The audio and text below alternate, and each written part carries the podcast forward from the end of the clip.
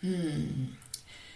Der Blog vom 12.08.2020 von Matthias de Stefano aus den Dialogen Ich und Bin hat mich heute wieder so erweitert, geklärt, erleichtert und inspiriert, dass ich ihn wieder gerne heute über Audio mit dir teilen möchte. Fangen wir an. Blog vom 12.08. Ich und Bin von Matthias de Stefano. Ich bin der Weg. Ich. Ich sitze hier in Gisa, angeblich auf meinem Weg. Wir alle reden über die Wirklichkeit der Wege, des Initiatischen, des Spirituellen, der Schicksalspfad. Und ich habe das Gefühl, dass ich meinen Weg kenne. Aber was ist der Weg wirklich? Bin. Der Weg ist eine Wahrnehmung. Etwas, das gezwungenermaßen entsteht, um den Anschein von Bewegung zu erzeugen. Ich. Also gibt es den Weg nicht wirklich? Bin. Nun, er existiert, aber nicht in der Form, in der du den Weg wahrnimmst. Jeder Weg, den du kennst, eine Straße, ein Weg, ein Pfad, all das ist nur eine Projektion von etwas viel Wesentlicherem und Einfacherem. Geometrie. Versuche zuerst zu verstehen, was ein Weg für dich ist. Und ich meine die physische, nicht die innere Welt. Ich. Nun, es ist eine Strecke oder der materielle Raum, in dem ich mich von Punkt A zu Punkt B bewege. Bin. Deshalb hast du also den Pfad erschaffen, indem du überlegt hast, was A und was B ist. Das Gleiche passiert auf gesellschaftlicher Ebene, wenn man Straßen benennt und ihre Nutzung verallgemeinert, um von einem Ort zum anderen zu gelangen. Rationalisierung der Mobilität zwischen gemeinsamen oder persönlichen Zielen. Dasselbe passiert in physischen Körpern mit Nerven, Informationswege oder mit Adern, Blutbahnen, die Flüsse in der Natur, die Wege der Ameisen im Wald, die Wurzeln eines Baumes. Alles zielt darauf ab, sich auszudehnen oder Punkt A mit Punkt B zu verbinden. Das heißt, dass jeder Raum einen Ursprung und ein Ziel hat, an dem er ankommen und zu einem neuen Ursprung werden will, einem Stützpunkt für ein anderes, neues Ziel.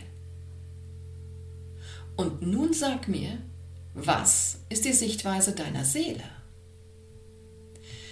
Ich. Naja, der Weg der Seele besteht darin, viele Erfahrungen zu machen, von einem Leben zum anderen zu gehen und zu versuchen, das zu erfüllen, was sie nicht erfüllen konnte. Bin. Nun, in gewisser Weise könnten wir sagen, dass die Seele ihren Weg auf Mission und Bestimmung gründet. Punkt A ist der Auftrag, das heißt die Kraft, die ihn antreibt. Und Punkt B wäre der Zweck, also das, was er zu erreichen versucht. In der Mitte befinden sich also die Links, die Verbindungen, die zum Schluss führen. Ich, Schritt für Schritt, bin. Vereinfacht auf der Ebene des Verstandes, Punkt A ist 0 und Punkt B ist 1. An Punkt 0 bin ich statisch, mit dem Potenzial, mich auszudehnen, und wenn ich dann Punkt 1 visualisiere, ragt er aus sich heraus und zieht eine Linie. Das Konzept des Pfades ist also einfach. Es ist die Menge der Möglichkeiten, die eine Welle positiver und negativer Kurven erzeugen, die die Leere zur Fülle werden lassen. Vom Nichts zum Ganzen. In der Geometrie siehst du sie als zwei Eckpunkte, die durch eine Kante verbunden sind. Der Pfad ist die Kante, die die Energiezentren verbindet. Er ist das Gitter, das das verbindende Netz zwischen den Dingen zeigt. Aber es gibt nichts in der universellen Realität, das nur aus zwei Eckpunkten und einer Kante besteht. Denn jede Geometrie ist ein vollständiger Körper, der aus mindestens vier Eckpunkten besteht, die durch sechs Kanten verbunden sind, wodurch vier dreieckige Flächen entstehen. Das heißt ein Tetraeder. In dieser Abbildung kannst du sehen, dass jeder Punkt A gleich jedem Punkt B ist, weil der Kreislauf geschlossen ist und alle Wege zu allen Punkten führen. Es gibt also nicht nur einen Weg, sondern mehrere Wege und sie alle kehren immer wieder zueinander zurück. Wie Echos, Spiegelungen. Déjà-vu. Ich. Mit anderen Worten, jeder Weg, den wir einschlagen, ist also zyklisch und wir bewegen uns nie wirklich vorwärts oder aufwärts, was die Erfüllung von Aufgaben und Zielen angeht, sondern wir gehen unsere Schritte zurück. Ist das so? Bin. Es ist so, lieber Freund. Das universelle Wegesystem ist ein geschlossener Gang. Eine Sackgasse. Ich das ist es, was die Leute dann Matrix nennen. Es ist wie ein Spinnennetz, in dem wir gefangen sind. Egal, was wir tun oder wohin wir gehen, wir werden immer am selben Ort sein und einem System unterworfen sein. Bin. Hier werde ich dir ein paar Fragen stellen. Erstens, kennst du das System gut? Ich. Nein. Bin. Warum verurteilst du es dann aus Unwissenheit? Wenn du keinen Vorschlag zur Überwindung hast, dann versuche zuerst, das System zu studieren und zu erkennen. Und zweitens, weißt du, was hinter dem System steckt? Ich. Nein. Bin. Warum glaubst du dann, dass es dich in eine Falle lockt, wenn du nicht weißt, was dahinter steckt? Wer nach Freiheit strebt, tut das, weil er weiß, dass es eine Freiheit jenseits davon gibt. Aber weißt du auch, dass es eine Freiheit gibt? Ich. Nein. Bin. Was ist, wenn die Freiheit, zu der du dich bekennst, Teil des Systems selbst ist? Ich. Guter Punkt. Bin. Die einzige Tatsache, die das Konzept der Freiheit existieren lässt, ist die Tatsache, dass es ein Gegenstück gibt, nämlich die Beraubung dieser Freiheit. Wenn du also nicht weißt, was das Schicksal mit sich bringt, kannst du dir auch nicht sicher sein, dass es Freiheit gibt. Denn alle Freiheiten, die du erkennst und auf die du dich verlässt, sind lediglich Projektionen desselben geschlossenen Kreislaufs. Ich. Also, ich möchte es verstehen. Bin Gut.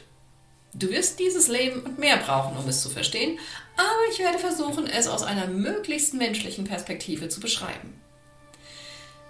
Der Null- oder A-Ursprungspunkt muss sich selbst in sein Dual projizieren, um Entscheidungen über sich selbst zu treffen. So polarisiert er sich selbst, indem er sich in den Punkt 1 oder B projiziert, indem er sich selbst betrachtet. Das Echo dieser Schöpfung erzeugt den ersten Pfad von positiven und negativen Wellen. Aber die Projektion ist für die Evolution undurchführbar, da es sich um ein unendliches Hin- und Herspiel ohne Wachstum handelt, das gerecht ist. Damit es Wachstum gibt, muss es Verständnis und Überwindung geben, ein Heraustreten aus dem Kreislauf und eine Öffnung der Unvollkommenheit oder der Kontemplation erzeugt werden, die Fehler oder die Beobachtung von Fehlern zulässt. So entsteht aus 0 und 1 eine neue, genannt 2, die der Beobachter des Prozesses ist. Wir können uns das wie ein Tennisspiel vorstellen, bei dem sich zwei Spieler ständig den Ball zuspielen und jeder seinen Standpunkt, sein Spiegelbild sieht. Wenn wir jedoch ein drittes Mitglied hinzufügen, nämlich den Richter oder Schiedsrichter, der das Spiel unparteiisch beobachtet, entsteht eine Triade, die Dreifaltigkeit. Der Beobachter wird den Unterschied machen, indem er die Rollen tauscht, die Zeiten nennt und seine Version der Ereignisse projiziert. Aber es gibt einen überlegenen Beobachter, der alles aus jeder möglichen Perspektive sieht. Hier wäre es das Publikum in den oberen Rängen. Ein Scheitelpunkt über den dreien. Dieses Konzept lässt uns verstehen, dass jeder Standpunkt gültig ist. Dass alle vier ihre Position, ihren Standpunkt, ihre Energie und Projektion auf die Tatsache haben. Die vier Eckpunkte sind das Ziel und die vier sind der Ursprung. So ist es auch in der Natur.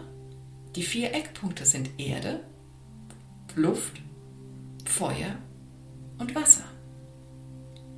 Jede von ihnen hat ihren eigenen Ursprung und ist gleichzeitig das Ziel der anderen. Im Weltraum sind das die vier Richtungen, oben, unten, rechts und links oder die Himmelsrichtungen, Norden, Süden, Osten und Westen. In den universellen Prozessen kennst du sie als Ausdruck, Experimentieren, Integration und Transzendieren, die in deinem zeitlichen Leben Geburt, Wachstum, Produktion und Tod sind.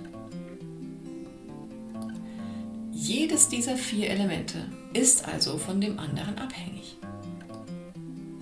Das Tetraeder ist die mächtigste feste Struktur, die es allen Dingen ermöglicht zu existieren und sich zu manifestieren.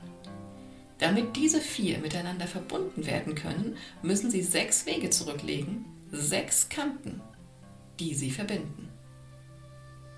Auf einer subtilen Ebene nennen wir diese sechs Attribute Weisheit, Wille, Liebe, Verstand, Emotion und Handlung. Erkenne die Form des Tetraeders und beobachte seine Flächen. Ich. Vier dreieckige Flächen bin also vier Trinitäten, die den kompletten Pfad ausmachen. Wenn jedes ein Element ist, bedeutet das, dass das Wesen vier Wege gehen muss, um integriert zu werden, um den Zweck zu erfüllen. Den Weg des Wassers, den Weg des Feuers, den Weg der Luft und den Weg der Erde. Diese vier Pfade haben jeweils drei Ursprünge und drei Ziele, einen Hin- und einen Rückweg, sodass sich ein Kreis schließt.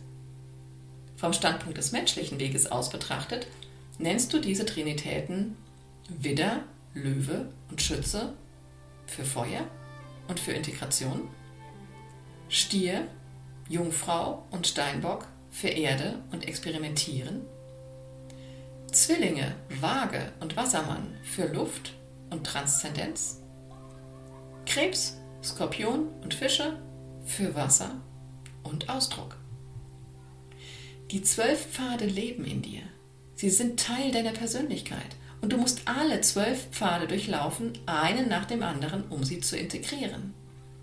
Wenn nun jeder von ihnen der Ursprung und das Ziel von sich selbst ist, bedeutet das, dass die zwölf Wege ihren Weg zu und von den sechs Attributen machen müssen.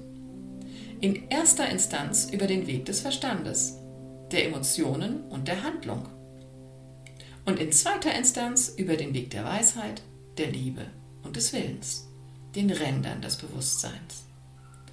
Insgesamt also 24 Pfade, 12 im positiven und 12 im negativen Sinne. Ich Warte. Also ist das Design des Tetraeders im Grunde das Diagramm unserer inneren Welt. Von allem, was wir in uns durchmachen müssen. Bin. Und das wird noch ein bisschen komplizierter, fürchte ich. Denn wenn du all das aus der Perspektive des Widders tust, musst du nach deinem Tod wiedergeboren werden, um es aus der Perspektive des Löwen zu tun, dann aus der Perspektive des Schützen, dann aus der Perspektive des Stiers und so weiter und so fort, sodass du alles zwölfmal miteinander verweben kannst. Ich.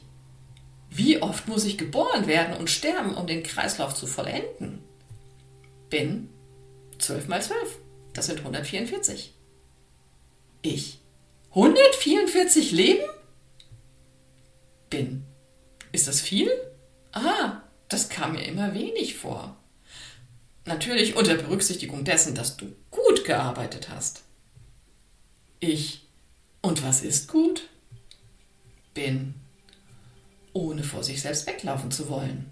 Von der Suche nach dieser absurden äußeren Freiheit. Ich.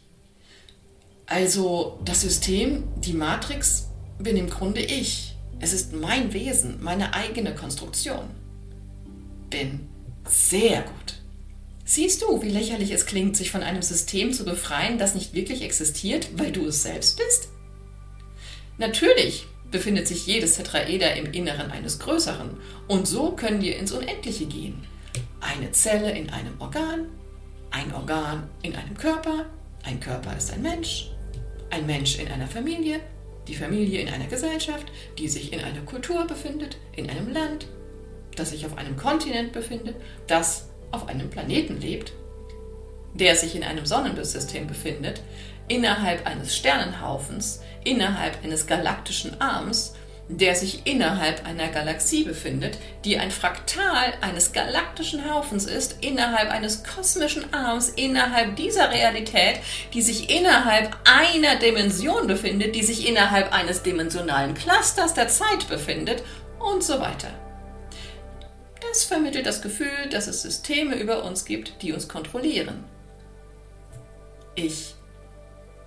Die Gezeiten, und sie scheinen endlos zu sein, bin. Und ja, deshalb musst du dich um dich selbst kümmern, denn du bist ein Fraktal davon. Je weiter du an den Rand des Raums gehst, desto mehr triffst du auf die Zeit. Dann auf das Nichts und schließlich auf die subatomare Ebene und wieder auf dich. Es ist ein geschlossener Kreislauf, aber du bist dieser Kreislauf. Was du immer wieder tust, ist deine Wahrnehmung und deine Fähigkeiten innerhalb des Kreislaufs zu verbessern.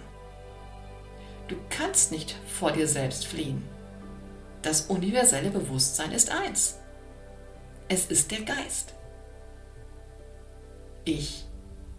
Wenn ich mich frage, was meine Bestimmung ist, dann ist die Antwort immer ich bin jeder Aspekt von mir. Sich selbst zu kennen ist eine schwierige Aufgabe, denn wir denken nur, dass wir uns selbst kennen. Wir denken, dass wir wissen, wer wir sind und wozu wir fähig sind.